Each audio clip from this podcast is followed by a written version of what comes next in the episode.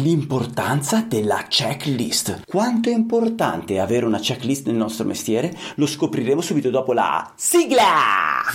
Elettricista felice, idee, novità, cazzeggio per trasformare un comune elettricista in un elettricista felice a cura di Alessandro Vari. Eccoci qua, eccoci qua, in questa nuova puntata di Elettricista felice. Facciamo partire la base allora, elettricista felice è un contenitore di che cosa? Tutta una serie di informazioni, cazzeggio e qualcosa di anche di utile dedicato al nostro mestiere, cioè al mestiere dell'elettricismo, a, a quegli omini che, che ogni giorno si inginocchiano e avvitano le prese, avvitano gli interruttori e, e, e, sistemano gli impianti elettrici delle case di, degli italiani, ma anche all'estero, ma anche nelle industrie e anche impianti molto più complessi. In ogni caso, carissimi elettricisti, la checklist.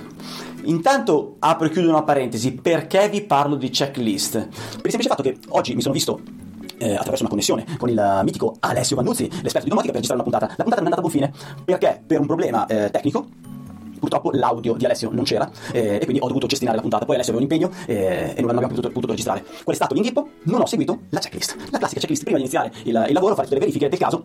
Purtroppo non l'ho seguita e tac, è la seconda volta che ci casco.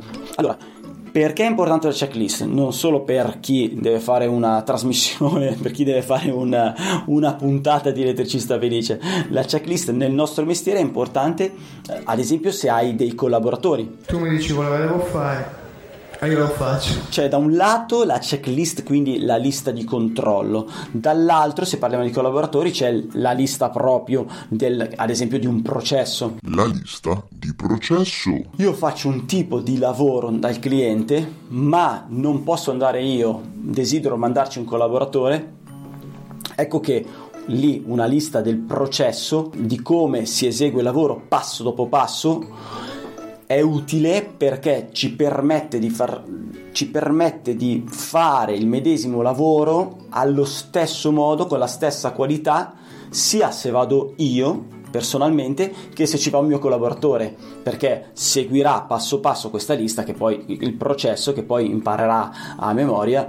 Ecco che allora il lavoro sarà eseguito sempre allo stesso modo. La lista di controllo. Una lista di controllo una checklist eh, è importante perché invece è differente perché viene fatta generalmente o eh, alla fine di un lavoro oppure per controllare se hai eseguito tutti i passi oppure per eseguire tutti i passi. Man mano che li esegui te depenni il passo che, che hai fatto lo step che hai fatto. Allora un esempio nel nostro lavoro è che ne so, il, io mi immagino sempre il collaboratore, lo mandi a fare eh, la posa dei tubi è ovvio che il collaboratore deve essere già in grado di fare la posa dei tubi se lo mandi da solo, però una checklist sicuramente è utile perché lui la poserà seguendo lo schema tutto quanto. Ah, quando ha terminato può sempre verificare se ha messo tutti i tubi, che ne so, la, la lista dirà hai messo il tubo che va dalla 503 di comando delle luci fino alla derivazione? Sì, cioè, chiaramente le controlli tutte? Sì. Hai messo, hai servito tutti i punti luce? Sì. Hai servito, che ne so, il citofono, dal citofono alla derivazione? Sì. Ma dalla derivazione sei uscito dall'appartamento per servire il citofono? Se no poi come ti collega l'impianto del condominio? Eh, la stessa cosa con il telefono, con uh, la televisione. Cioè diciamo è una lista dove il, il collaboratore di turno potrà andare a depennare e, ed eventualmente accorgere accorgersi se si è, di, accorgersi se si è dimenticato di, di, posare un tubo o comunque di una voce importante eh, prima di andare fuori casa del, del cliente. Allora, questo per una posa tubi, però è utile anche che ne so eh, sempre un collaboratore che ti esegue una dichiarazione di rispondenza, anche lì è vero che con l'esperienza eh, tu la dichiarazione di rispondenza la fai, cioè non è solo per la stesura, la, la redazione, eh, se si dice così, del, del documento, ma per fare tutti i controlli e non dimenticarti nulla, può esserti utile una checklist.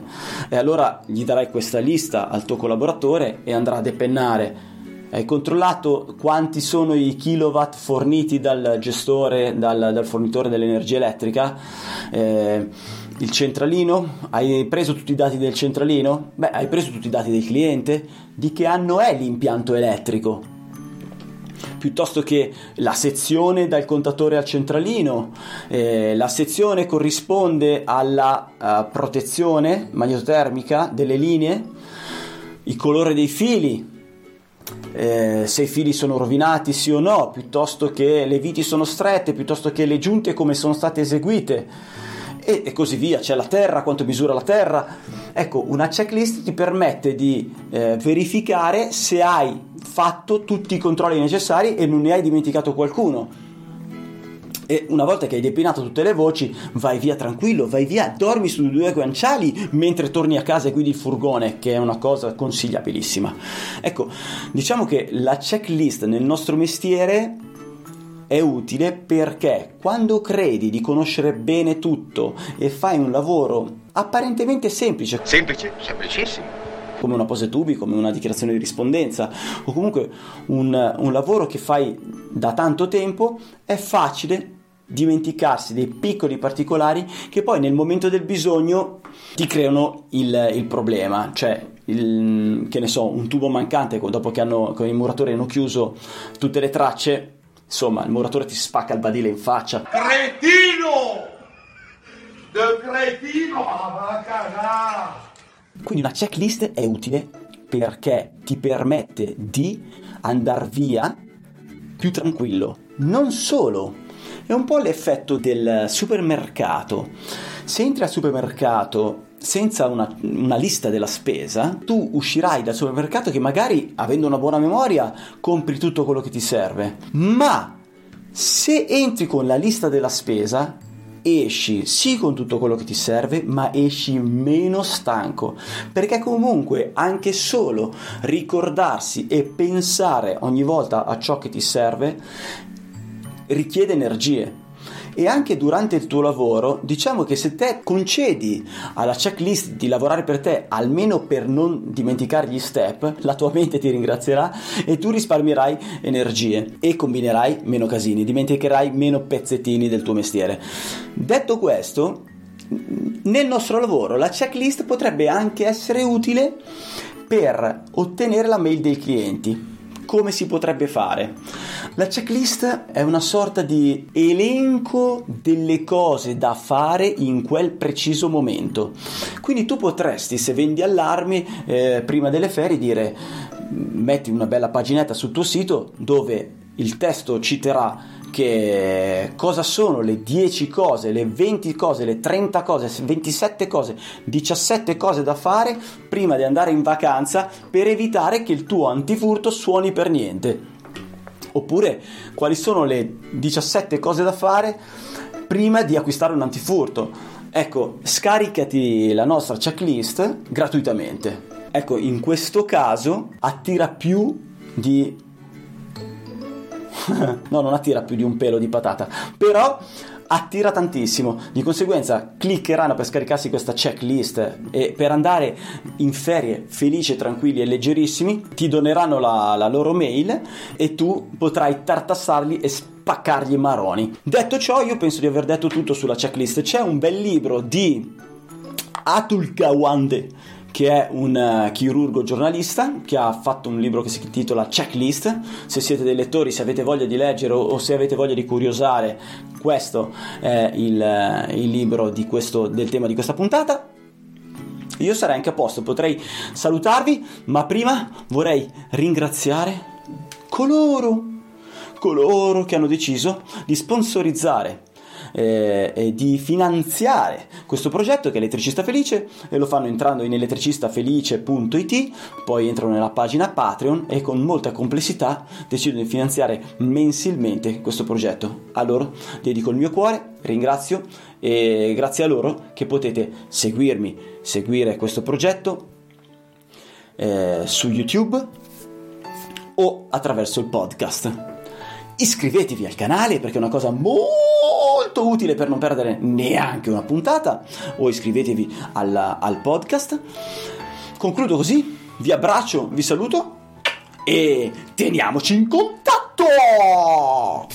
Elettricista felice, idee, novità, cazzeggio per trasformare un comune elettricista in un elettricista felice a cura di Alessandro Vari. Adesso basta! No, non è giornata, non ne posso più, guarda, io chiudo, eh, chiudo.